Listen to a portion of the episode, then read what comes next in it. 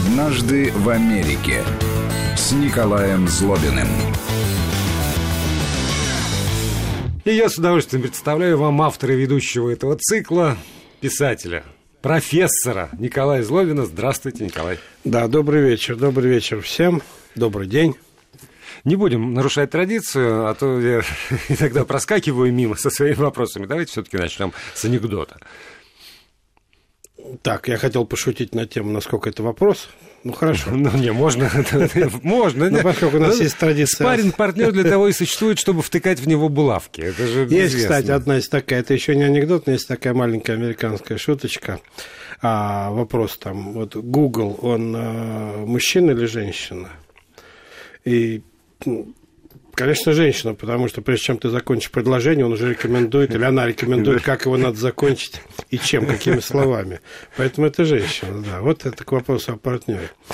Вот. А, ну, анекдот такой сегодня, в начале программы, по крайней мере. Молодая вдова после смерти мужа решила переехать жить к его брату, близнецу, так легче переживать потерю мужа и вообще родной человек, и вообще семья там и так далее. А, но она стала испытывать, в общем, какое-то чувство к этому брату, долго его сдерживала, но в конце концов не сдержалась, и однажды вечером ворвалась в его спальню и сказала, «Джон, я не знаю, как ты, я больше этого терпеть не могу. Подойди поближе, расстегни молнию, сними платье. А, ну, а теперь сними чулки, сними бюстгальтер, сними трусики – и больше, ты слышишь, больше никогда не надевай мою одежду. Вот сейчас вы дали, сдали козыри на, на руки всем тем, кто подозревает, что там в Америке жить непросто. Впрочем, Ой, непросто, как да. и всегда в этой программе, мы будем говорить о том, как непросто на самом деле живется в Америке. Я вспоминаю свое пионерское детство – и э, э скорее... У тоже было пионерское детство. Да, даже не очень пионерское, а вот когда там юноша, обдумывающий житье, и девушка, стремящаяся к деятельности, вот э, поехать куда-нибудь. И тут ты наталкивался в Советском Союзе на институт прописки, который, в общем, сдерживал то, что называется миграцией а в, на научном языке, а в простонародье желанием переехать, пожить в другое место.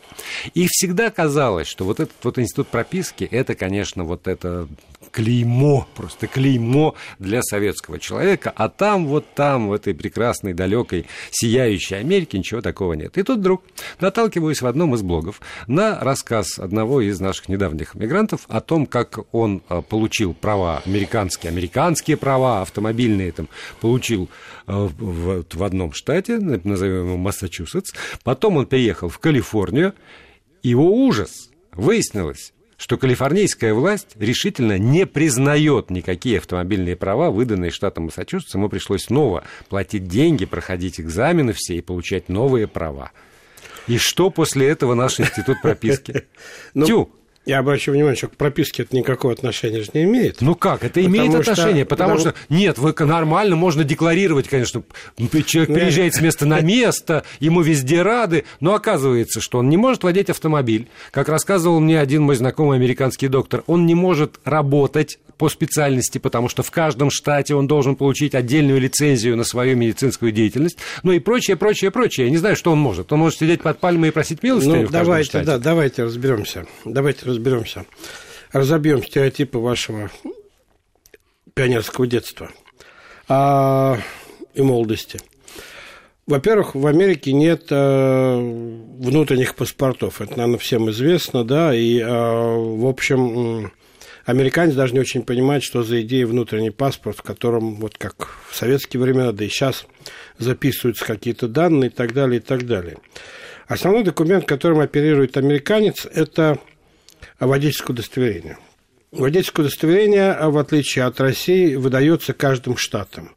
Нет федерального водительского удостоверения. Страна Америка, Америка страна, да, федеральная, а каждый штат обладает своей независимостью. Более того, я скажу такую крамольную вещь, правила вождения в каждом штате немножко отличаются друг от друга.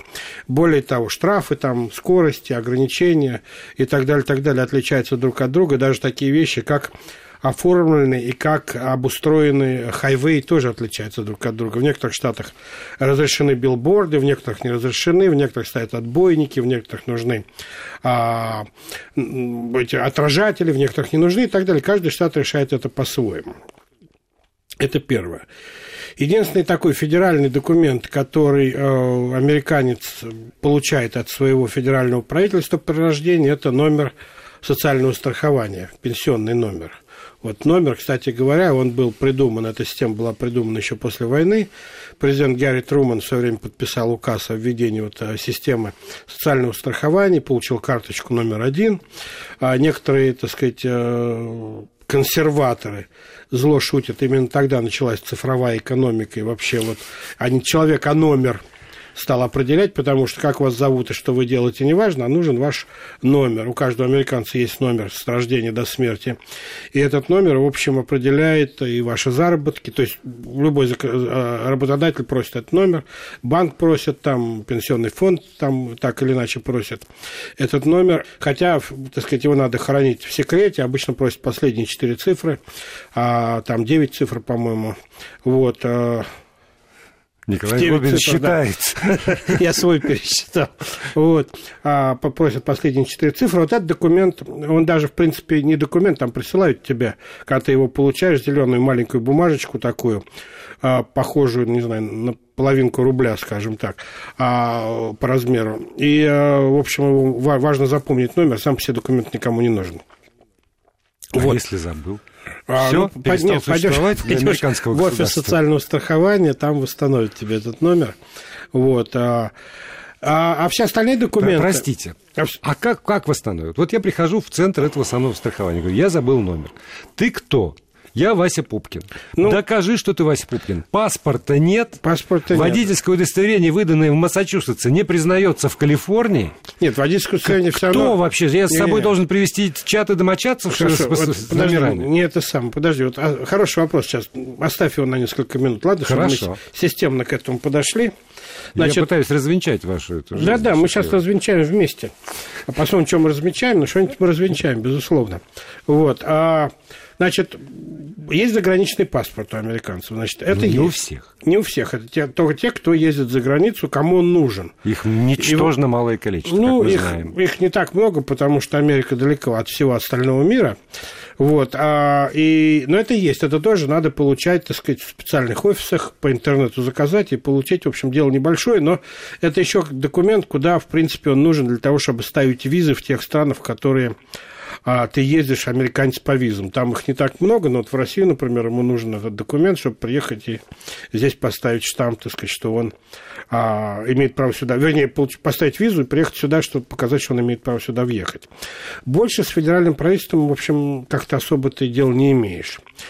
А когда ты получаешь право водить машину, то ты должен получить водительское удостоверение. Водительское удостоверение ты получаешь в своем штате, где ты живешь.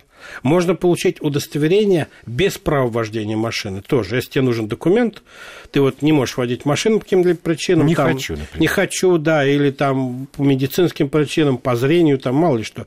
Ты можешь там же получить э, такое же точно водительское э, удостоверение, но без права вождения машины. Оно будет выглядеть точно так же, но там будет написано, что ты право водить машину не имеешь. Или ты приехал, только иностранец, ты еще не знаешь, что сказать, правила вождения, надо, хочешь поучиться там и так далее, можешь пойти получить такой документ. Это, в общем, прям про тебе его сделают. Значит, на основе твоего национального паспорта, с которым ты приехал туда. Вот. Водительское удостоверение получается в соответствующих офисах, где ты сдаешь а, там две части. Вот я сдавал в свое время две части. Это вождение и теоретический экзамен. Площадка, город. По городу, да. По городу надо было проехать недолго. А что касается теоретического экзамена, то он в каждом штате по-разному, но есть одно общее правило. Поскольку в Америке нет а, государственного языка, то ты можешь, они тебя спрашивают, на каком языке вы хотите сдавать этот экзамен. Вопросы, на каком языке вам распечатать. Там вьетнамском, русском, китайском, английском, немецком вам распечатают а, на этом языке вопросы, и, в принципе, человек же все равно не знает а, всех этих языков, которые проверяет, он просто проверяет, какие вопросы, куда вы поставили свои галочки, вернее, какой кружочек вы заштриховали. И можно сдавать по-русски. Вот, но поскольку а, Америка устроена, а, в свое время создавалась, когда она создавалась, когда первые 13 э, бывших британских колоний объединились, они же тогда создали, по сути дела, конфедерацию, а не единое государство. Они объединились на равных правах. Эта традиция сохраняется, хотя уже во многом она там стерлась и так далее, но Америка все равно отчасти остается конфедерацией. Это не унитарное государство. То Штаты сохраняют очень большую независимость, в том числе в том, как они регулируют движение машин на своей территории. Значит, а, и правила чуть-чуть, как я сказал, отличаются от того, в зависимости от того, в каком штате вы сдаете, вам надо знать местные правила, сдавать местные правила. Никаких общеамериканских правил, в принципе, нет. Когда вы, получив это а, водительское удостоверение, вы ездите по штату, ради бога, вы можете ездить по всей Америке а, с этим удостоверением, естественно, живя в этом штате, где вы получили. Но вопрос заключается в том, что там, где вы живете, и водительское удостоверение это отражает, вы, в принципе, платите налог. Налоги вы платите в этом штате. Федеральный налог платите, платите само собой, а как все граждане США, а вот налог штата, который есть в каждом штате, вы платите в том штате, где вы, в общем, реально живете реально живете. Там нет прописки, но вы реально должны указать, где вы живете. В каком штате вы хотите платить а налоги. А какая тогда разница? Прописка или, или вот это вот я должен прийти и все равно реально то, что у нас регистрация называется. Я должен прийти и все ну, равно ну, если, например, зарегистрироваться. Если, например, а, нет, не надо никуда приходить и регистрироваться. Просто вы подаете налоговую декларацию в том штате, в каком вы живете. У вас может быть вообще не быть это удостоверения. Вы, может, вообще машину не водите. Вообще никаких документов нет, но налоговую декларацию вы будете подавать в том штате, где вы живете, свою налоговую декларацию.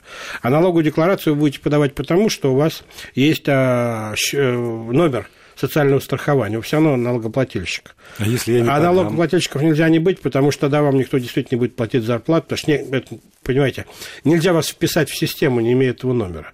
Можно нелегалы живут без системы социального страхования, получают наличкой, там, не, не ожидают никаких пенсий, а, не получают там медицинской помощи и так далее. Но, наверное, есть такие, но мы про них не говорим. Это можно отдельно обсудить, как живут, так сказать, люди вне, ниже радара, скажем так, государственного США.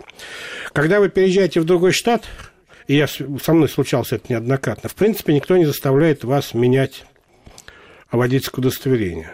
Я, кстати говоря, случайно об этом узнал, переехав из одного штата в другой, прожив там больше года. А потом мне сказали, а чего ты, собственно, с тем тут удостоверением ездишь? Оказывается, есть правило. Вот честно, я не знал, и я не знаю, есть ли вообще наказание, по-моему, нет никаких наказаний за это, что, в принципе, необходимо в течение 30 дней пойти обменять а, водительское удостоверение того штата на того штата, куда ты переехал и начинать платить налоги в том штате, где ты теперь живешь по факту. Вот, собственно, вся система. Но я вот, не знаю, я там год или полтора, а может быть даже дольше прожил с удостоверением, водительским удостоверением старого штата, потому что, в принципе, очень много людей в разных штатах живут, приехав из других штатов, кто-то временно, кто-то туда-сюда мотается и так далее, поэтому... Нет, извините, поэтому вот, вот это тоже очень... благостная картина. Это не благостная. Надо пойти и поменять, а, опять же, может быть, человек, который это писал, не, не, не врал, может быть, я читать не умею, всякое бывает, но описывает ситуация, когда при переезде надо пойти и заплатить опять. Надо деньги заплатить, понимаете? За то, чтобы сдать экзамен. Я думаю, за что то, чтобы пройти курсы. Экзамен сдавать не надо, курсы проходить не надо. А если надо менять водительское удостоверение, оно может и кончиться у вас, в принципе. У меня, кстати, кончилось того штата, мне надо было получать не то, что я хотел поменять, а мне нужно было получить новое удостоверение, уже я получал в новом штате, я пошел, сказал, знаете, у меня вот кончилось. Значит, вы переезжаете в новый штат, все это делаем, так сказать, э, последовательно. Угу. Приходите в эту контору и говорите, я вот хочу получить или обменять, или получить удостоверение. Он говорит, у вас было водительское удостоверение? Ну, даешь ему свое старое водительское удостоверение. Его пробивают, смотрят там. Может, ты там, у тебя 150 там, каких-то нарушений, там, баллов. Там американская система, кстати говоря, наказаний, тоже можем, водительских можем ее обсудить, там баллы, штрафы и так далее. Списываются там что-то, что-то кап, накапливается в зависимости от, от того, какое нарушение было. Вот, пробивают. И на месте, вот как я, например, это делал в штате э, Мэриленд, они говорят, да, давайте мы вам, значит, э, выдаем новое удостоверение, нам надо, единственное, что надо с вами сделать, это проверить ваше зрение. Ты смотришь какую-то фигню, там говоришь цифры, которые там появляются, а тебе дают, так сказать, документ о том, что ты все прошел, какую-то бумажку такую, и в течение, там, по-моему, 10 дней по почте приходит это водительское удостоверение. Вот, собственно, вся процедура. Можно сделать это и быстрее, сделав это, ну, поскольку я менял с одного штата на другой, это надо было мне прийти лично, а, в принципе, можно было сделать это и через интернет, как, впрочем, загранпаспорт получить через интернет, то есть заказать и пойдет по почте. Почта, кстати, в Америке работает довольно неплохо. Все Ваша почта тоже работает? А, вашу почту не знаю. Вот. А как бы там ни было, я не думаю, что вот, не знаю, что писал этот человек, но мне кажется, он немножко... Сгустил краску. Или сгустил, или что-то не договорил, что было не так с его водительским удостоверением там, или что-то еще. В принципе, вас никто не препятствует, никаких разрешений переезжать из штата в штат нет. Вы можете переехать хоть сегодня вечером, снять квартиру, жить, там никаких вопросов к вам не будет. А когда вы идете, например, в какой-то государственный офис, вас просят сказать, где вы живете. Доказательство того, что вы живете по этому месту, вот прописка, да, как в России там угу. регистрация, является то, что вы должны принести обычно два письма, пришедших на ваш адрес по этому адресу на ваше имя по этому адресу. Бумажных письма. Бумажных, обычных письма. Желательно из каких-то а, реп, ну, учреждений с репутацией. Банк, например, там, или телефонная компания. Не просто друг написал, а что-нибудь такое, вот, знаете, более-менее ну, а если я, например, вот э, пришел и сказал, что я живу, э, то, что у нас называется резиновая квартира, когда там уже живет 256 Ну, в любом случае, пусть, пусть там живет хоть 256, и вы будете 257-м, если вы принесете два письма, которые говорят о том, что вы действительно там живете, ну да. И государство это не а, волнует а, никоим образом. Прописки-то нет, ему все равно, где вы живете, по большому счету. Ну, вы живете там, соответственно, это нужно обычно банку, например, по какому адресу присылать вам отчеты финансовые, там или налоговой инспекции, куда присылать там какие-то вещи вам, или дилеру, куда присылать счет там за взятый в аренду автомобиль. Но, в принципе, кстати говоря, вот эти письма от дилера, например, тоже вполне пройдут как доказательство того, что вы живете именно по этому адресу. Слово дилер у меня как-то иные ассоциации вызывает. Да, ну вернемся к тому вопросу, который отложили. Я даже боюсь обсуждать, какие то на потом. вызывает слово дилер. Но как бы там ни было, ни регистрации, ни, ни, ни прописки, ни каких-то ограничений на пере, пересеч... жить в любом месте, там снимать квартиры и так далее. Я подозреваю, что немало американцев переезжают э, многократно и живут со своими старыми водительскими удостоверениями и не ставят в известность власти. В принципе, так сказать, там, я подозреваю, большой довольно Что лишний раз доказывает, бардак. что государству наплевать на гражданина. Никакой заботы. Да. Ну, вернемся все-таки, вернемся к этому вопросу. Ну, поскольку, знаешь, рано или поздно надо найти работу, рано или поздно там, ну, посетить врача. Кстати, о врачах, да, есть специальности, где а, штаты сохраняют свою, разные штаты сохраняют свою автономию и требуют, чтобы представители той или иной специальности получали специальные лицензии на право а, практики в этом штате. Например, врачи, не все, но определенная категория врачей должны сдать соответствующий экзамен этого штата – Бывает так, что этот экзамен покрывает несколько, 5-6 штатов. Ты получаешь право проводить практику в 5-6 штатах. Но нет никаких экзаменов, которые тебе дают а, практиковать медицину на территории всех Соединенных Штатов, потому что, опять же, правила разные, а, законы разные, ответственность разная, страховка разная. То же самое, например, в отношении а, юристов, адвокатов. Адвокат должен сдать экзамен, так называемый бар экзамен, в том штате, где он хочет практиковать, потому что законы, опять же, разные, и 99% американских законов – это законы на уровне штата. Федеральных законов практически нет, за исключением того, с чем сталкиваются обычно люди, приезжающие в Америке, это иммиграционное законодательство, оно общефедеральное. Поэтому вы можете жить в Нью-Йорке, а ваш э, адвокат может жить где-нибудь во Флориде, и он вполне будет, так сказать, э, легитимно защищать ваши интересы, там, продвигать, получать вам визу или грин-карт, что вам там надо, а, но ему надо иметь, так сказать, э, лицензию на штат Нью-Йорк. Жить угу. он может где угодно. Вот. Но а в других уголовные, там, семейное законодательство, налоговое и так далее, и так далее, оно все местное, поэтому адвокату надо доказывать, проходить экзамен. И обычно, по моему опыту, у меня много друзей адвокатов, так уж получилось, вот, что обычно 3-4 штата, они имеют лицензию в 3-4 штатах, но если необходимо им куда-то пойти с бизнесом еще, то им надо подготовиться и сдать еще один экзамен. В принципе, держит, так сказать, в тонусе. Я надеюсь, ситуация. когда профессор переезжает из одного университета в другой, у него не требует сдать экзамен штата? Нет, профессор нет, но когда приезжает профессор э, из-за границы, А, ну, сейчас, может быть, уже проще. Я проезжал все-таки 30 лет назад, и они не знали, что такое дипломы там российских, советских то еще кандидатов или докторов, то надо было специально заказывать, есть система такая, заказывать экспертизу, тебе дают а, документ о том, что твой там диплом соответствует такому-то американскому уровню образования или диплома. Ну, это, в общем, нормальная процедура а, и не очень длительная или дорогая. Там переводится специальный сертифицированный переводчик это делает и говорит, что там диплом Московского университета там, или кандидат, или доктор наук, он соответствует там тому-то, тому-то, тому-то а, в американской Во всяком системе. случае, что не, профессор не обманывает нас. Ну да. Но как именно не обманывает, давайте уже после выпуска новостей Николай Злобин остается остается здесь в студии. Однажды в Америке с Николаем Злобиным. Меньше значит больше. Отбросьте все, что вам сейчас не нужно. Оставьте только одно, самое главное. Сосредоточьтесь на этом. Исследуйте. Найдите ответы. Работаем в жанре минимализма – Одна неделя, одна тема, один ведущий. Простые формы и четкие линии. Программа «Лейтмотив» с Русланом Быстровым. Каждую пятницу после 14 часов. На радио Вести ФМ. Распишитесь. Вам Телеграм. Новости, комментарии, авторские материалы. Прямиком в ваш смартфон – Вести FM эм теперь и телеграм-канал.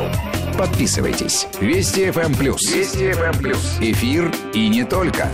Вся редакция уже там. Ждем только вас.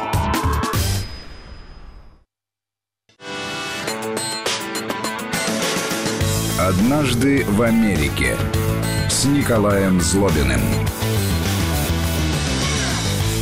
Продолжаем наш эфир. По-прежнему профессор Николай Злобин здесь в студии. По-прежнему профессор. Да, и как раз о тяжелой судьбе профессора в Соединенных Штатах Америки мы и разговариваем. Итак, приехал, надо подтвердить диплом. Не, подтверждать не надо. Ну как, сказать, вот юридически, что это действительно диплом МГУ. Он даже не юридически, это какая-то такая полу, полубизнесовая организация делает просто, так сказать, дает свидетельство о том, что да, вроде как это... И они верят. Верят, да. А если это Но... будет диплом не МГУ, а диплом Тюменского, например, э, ну, политехнического института? При современном развитии печатного дела я понимаю, что это самое. Можно привести несколько дипломов. Вот. Но я думаю, с советскими дипломами или российскими дипломами там проблем особых нет. Там дипломы обычно со странами, которые, в принципе, малоизвестны, или места, которые малоизвестны, оттуда приезжают разные выдающиеся ученые по бумагам. Там, да, надо, видимо, так сказать, как-то их верифицировать, но американцы в этом вопросе довольно, довольно доверчивы, по моему опыту, люди. И университеты, э, особенно частные университеты, там большинство университетов частные в Америке, они свои собственные правила делают, вот хотят, принимают, хотят, не принимают, им вообще, по большому счету, не очень важны эти документы. В случае чего а, выгонят? Да, в случае чего выгоден, да. А государственные университеты, да и частные тоже. В Америке есть такая система, она сложилась там очень давно. И, если говорить об университетах именно, а, и, в общем, практически во всех университетах я с ней сталкивался, а я преподавал ну, в нескольких довольно престижных, крупных университетах, и частных, и государственных, когда, прежде чем тебя принимают на работу, на постоянную работу профессором, тебе обычно дают 5 лет э, испытательный срок. Ты пять лет работаешь. Пять лет? Да, пять лет. Как правило, это пять лет. Очень долго. А, да, ты, а, я сейчас объясню, в чем, в чем хитрость. Ты работаешь, так сказать, так же, как любой другой человек. Читаешь лекции, ведешь семинар, получаешь такую же зарплату, участвуешь в там, факультетской жизни или там, жизни университета, там, пишешь книги, статьи, но через какое-то количество лет, как правило, через пять лет, университет второй раз решает твой кадровый вопрос. И тогда если сказать, к тебе особых претензий нет, то ты соответствуешь уровню, там студенты ходят. А за, хочу напомнить, что во многих местах, где я преподавал, у студентов очень большой выбор предметов, и они должны к тебе ходить. Если тебе никто не ходит, то университет какой смысл тебе зарплату платить? А, ты, а он теряет деньги. То есть, он, должен... А что, на пять лет взяли? Сейчас я договорю. А если на пять лет взяли, а к тебе никто не пришел, или ты плохо лекции читаешь, они тебя отчислят, может быть, даже раньше, чем через пять лет. Но хитрость заключается в том, это называется tenure track position, то, что через пять лет университет, ну, плюс-минус, через пять лет университет, наним, если к тебе нет претензий, нанимает тебя на работу навсегда.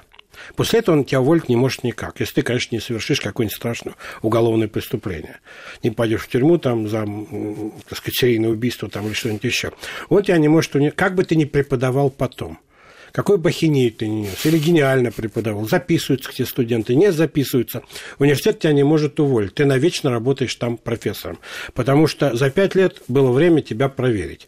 А если за пять лет ты соответствовал, то дальше, вот это очень важно, надо понять для американской школы, и что, в принципе, а, я считаю очень позитивной вещью, но я понимаю все негативные стороны этой позитивной вещи, а ты получаешь то, что называется академическая свобода. Ты можешь, в принципе, делать все, что угодно университет не может тебя уволить. Это основа американской академической свободы.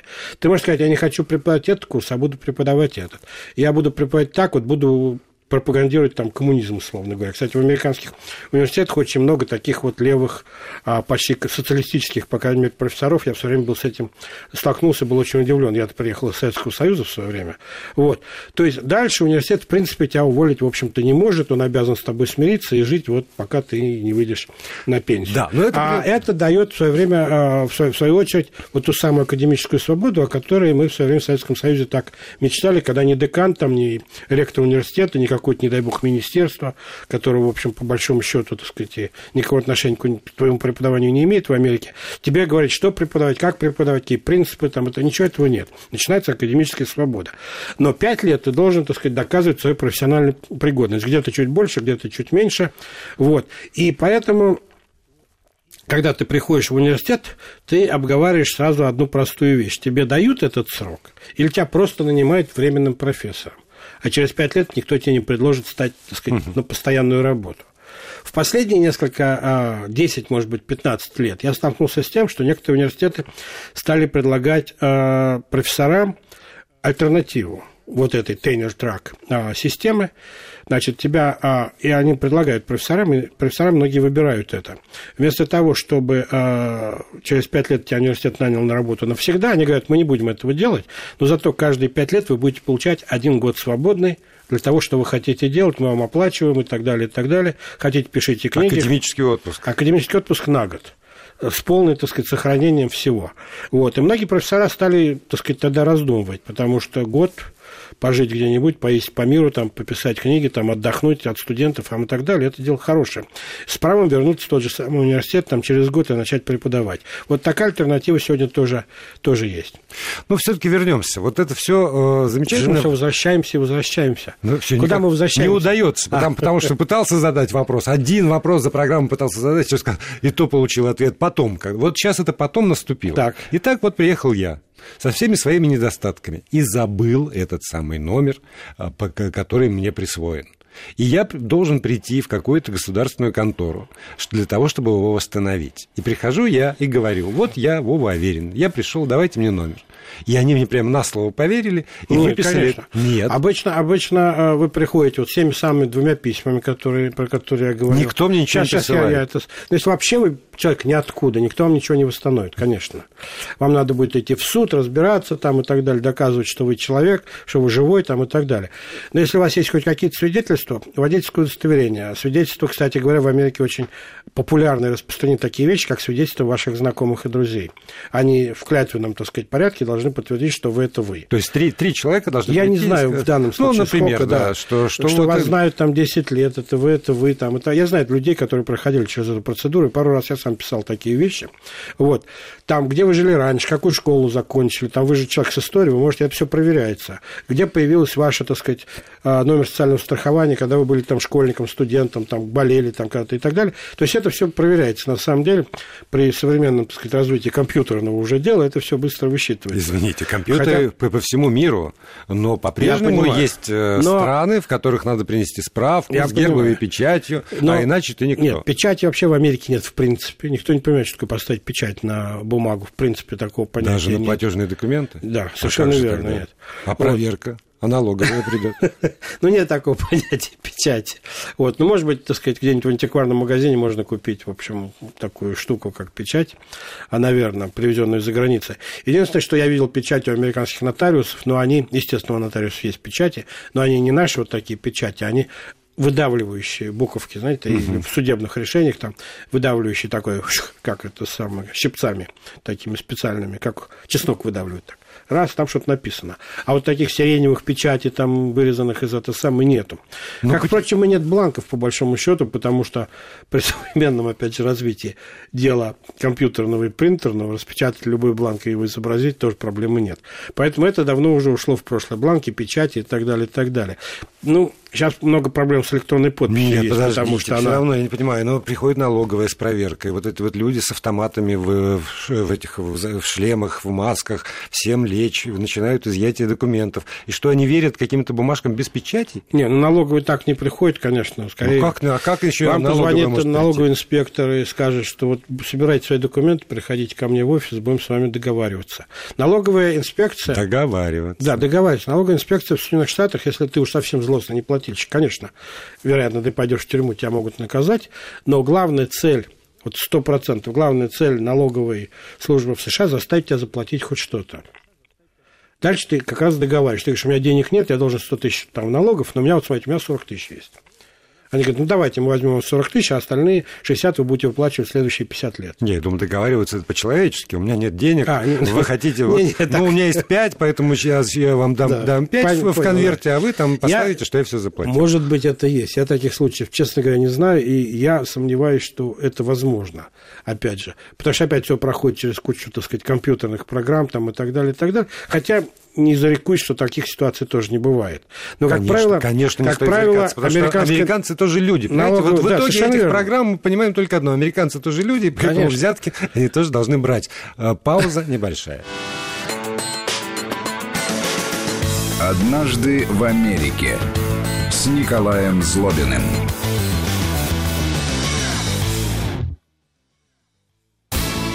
Вести ФМ. Санкт-Петербург 89 и 3.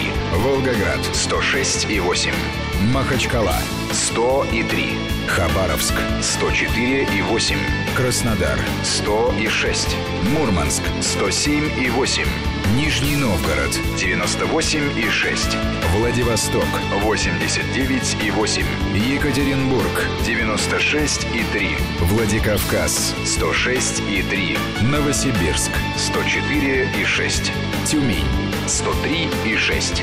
Ульяновск 102 и 5. Самара 93 и 5. Калининград 95 и 1. Казань 94 и 3. Томск 91 и 1. Ярославль 99 и 9. Челябинск 92 и 6. Ростов-на-Дону 92 FM. Москва 97 и 6. Вести FM. Первые о главном. Вести ФМ.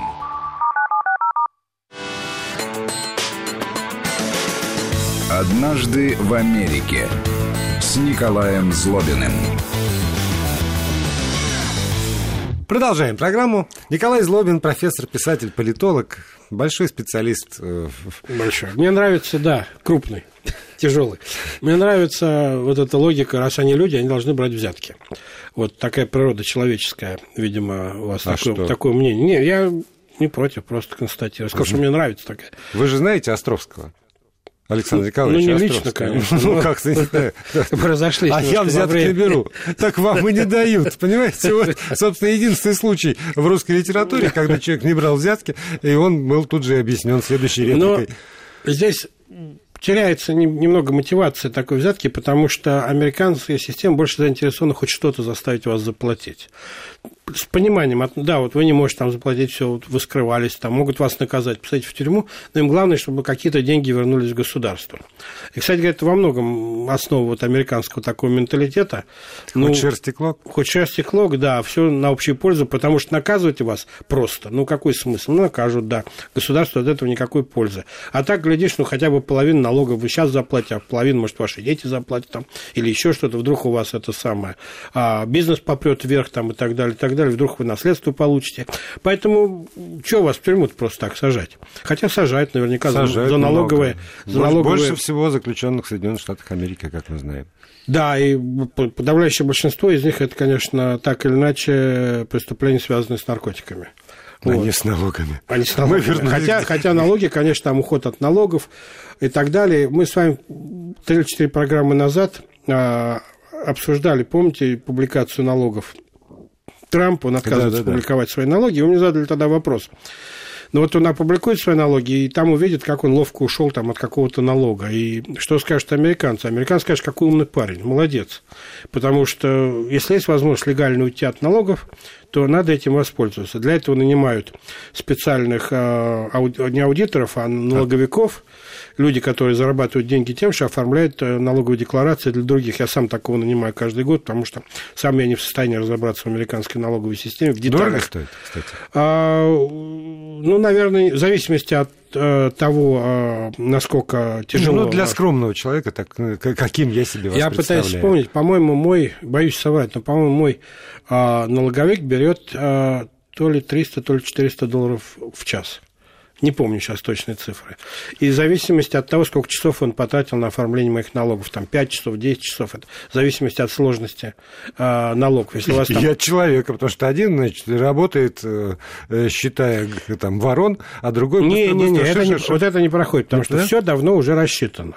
Если у вас вот такая ситуация, на ваши налоги уйдет там 47 минут, условно говоря. Если такая ситуация, вы знаете, как а, вы приходите, я, у меня был друг, который владел авторемонтной мастерской в Америке, и я его тоже спрашивал, как же ты ремонтируешь машину-то, ты же берешь за час, ну не просто за детали, но и за час работы там твои мастера берут. И он мне показал, давно уже напечатаны по любой машине книги, сколько требует времени тот или иной ремонт. В России я тоже понимаю, что да, такая есть. система сейчас да. есть. Вот то же самое в любой отрасли. Уже давно рассчитано, сколько такое или иное действие требует времени. Не спеша, не патагонка, но и не считание ворон. Поэтому, в принципе, э, вот я уже знаю, сколько примерно, так сказать, вот в чем особенность моих налогов, там, какие инвестиции, какая недвижимость в разных штатах, там, и так далее, и так далее, или в одном штате, если дети, там, что мы списываем с налогооблагаемой базы, если, э, так сказать, а, там, домашний офис, который я списываю или не списываю, если инвестиции в бизнес, там, или в образование, я примерно понимаю, сколько времени ему надо, поэтому, в общем, ему нет смысла меня обманывать, потому что на следующий год я опять к нему приду. А если нет, то я приду к другому, а их там миллион таких людей, и осаждают тебя каждый год, так сказать, возьми меня, возьми меня для этой работы. Плюс опять же, при современном развитии компьютерного дела появилось огромное количество сравнительно дешевых компьютерных программ, которые за тебя посчитают все эти налоги и даже отправят а, по нужному адресу. в налоговое управление да, всю информацию. И, в принципе, ты только будешь ожидать а, информации из налогового управления, ты должен доплатить налоги или тебе государство вернет. Вот, собственно говоря, вся разница. А вот вернемся опять к ситуации, с которой начали, там, с водительских прав. Для того, чтобы получить водительские права, надо записаться в автошколу, которая лицензирована тоже там государством конечно же, имеет специально оборудованную площадку для обучения э, водителей. Нет. Как Опять, нет? в разных штатах все да по-разному. В разных штатах все по-разному. Беспорядок какой Там, где, например, э, я сдавал в свое время американ... на американские права, у меня были советские права, еще такая старая книжечка, помнишь? Такая была эта самая. В книжечном виде с талоном вложена туда. Да. Вот. А ничего этого не было, никаких таких... Надо было просто прийти, в офис в порядке живой очередь, дождаться, так сказать, когда освободится водитель-инструктор, с ним проехаться, а потом пойти в порядке живой очереди, там, как в России, сажают в огромную комнату, там 20 человек, дают им на разных языках, как я сказал, mm-hmm. эти вопросы, и ты там в тишине, каждый за своим столом, отмечаешь, там, заштриховываешь эти кружочки напротив вопросов. Вот, собственно, и все. А, например, для многих американцев а, первые водительские свои а, опыт они получают в школе, там можно, так сказать, э, получить в американских э, в старших классах есть. То есть их учат правилам учат дорожного движения? Правила, да, учат каким-то вещам таким, но я скажу по своему опыту и опыту друзей, там, семьи там, и так далее, 90% все равно ты с родителем каким-нибудь выезжаешь там в в 5 утра на какую-нибудь пустую парковку и начинаешь там учиться. Нет, выезжаешь, это одна история, потому что выезжаешь, и я знаю, там у меня приятельница в Великобритании тоже нанимала конкретного человека, у которого все-таки была какая-то бумага, подтверждающая, что он инструктор, что он имеет право обучать, а не просто так. Но вот... Но я ни разу не видел в Америке машины, вот как я учился в Советском Союзе, с тремя педалями. Когда инструктор вдруг нажимает педаль. Да, и с буквой «У» наверху. Нет. А вот, собственно, сами правила дорожного молодежного движения. Ведь должны быть какие-то лекции. Нет, просто книжечку загружаешь из интернета книжечку и читаешь, и учишь наизусть.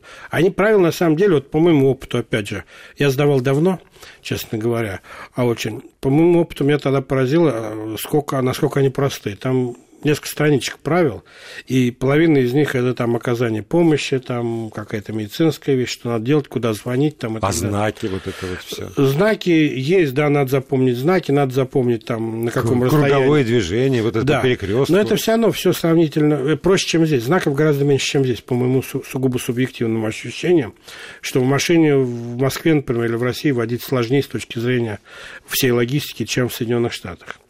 Вот, а, и поэтому правила как-то, они логичные там, более логичные, что ли, если можно так сказать. По крайней мере, тогда мне казалось, после моего советского опыта. Сейчас не знаю, может быть, здесь тоже уже давно, так сказать, большой прогресс достигнут с точки зрения... Достигнут, потому что я говорю, что человек должен пойти, записаться в автошколу, заплатить деньги. Эта школа должна быть специальная ну, лицензия. А если человек уже умеет и все это знает? А, ну как, как? Откуда он может знать? Если как, он не записался в автошколу, у которой есть специально оборудованная площадка. Понимаете? Не просто так. Оборудованная площадка. И он должен сдать отдельно площадку. Вот это заехать там, не сбить колышки, проехать туда-сюда, развернуться, а потом еще нет, этого, отдельно город. Этого нет. Я помню, я в Советском Союзе сдавал на права, у нас еще была и техническая часть, надо было мотор знать там в капоте. И тоже правильно, нет, потому что а вдруг что-нибудь случится на дороге. Где в Америке ни в коем случае, что-нибудь случилось на дороге, главное правило, ни в коем случае не лезьте в свой мотор. Зовите на помощь, звоните. Звоните техническую службу, звоните. А есть коммерческие, есть разные, их много довольно. Вот, есть целая организация AAA Double как он, AAA, да, называется, All American Association. А, а мужики автор... вот в гараже не ходят вообще, что ли? Что-что? Мужики в гараже не ходят машины чинить? А, ну, наверное, ходит кто-то, да, и реставрирует машины. Американцы очень любят, так сказать, Нет, там... я про, вот, про образ жизни. И пошли в выходной мужики в гаражи. Да вроде нет, я нет? с таким не сталкивался, нет. Ну, потому что, Скучно если живот. вы, не дай бог, там что-нибудь еще в машине по-своему починили, а может быть, вам страховая компания потом откажет в компенсации. Лучше не трогать. Лучше не Я трогать. не видел Хорошо, никогда, две минуты до конца остается. У нас еще есть время для э, даже не короткого анекдота. Так, надо, надо, надо сообразить. Ну, что ж сообразить? Я так увлекся, так сказать, вот этим вот делом, что сейчас даже не готов, честно говоря, сходу рассказать. Вот, какой... вот нет никакого анекдота, который бы доказывал правоту всего вышесказанного. Да, такого анекдота, честно говоря, нет. Вот женщина приходит к врачу и говорит, вы знаете, доктор, я сегодня утром проснулась, посмотрела себя в зеркало и ужаснулась морщины какие-то появились, там обвисла кожа, уголки губ вниз, так сказать, э, опустились, мешки под глазами, какая-то пятна на коже, там волосы посидели. Когда я посмотрел на себя в ужасе, доктор, вот, может быть, мне надо пройти обследование, провериться серьезно, может быть, мы это сделаем? Говорит, конечно, давайте проверимся, но у меня уже есть одна хорошая новость для вас сразу. Зрение у вас стопроцентное.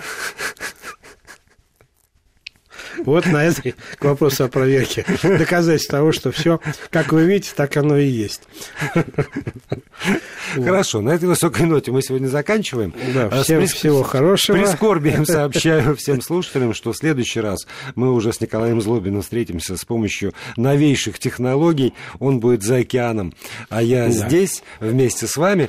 То вы и... будете за океаном, да для меня.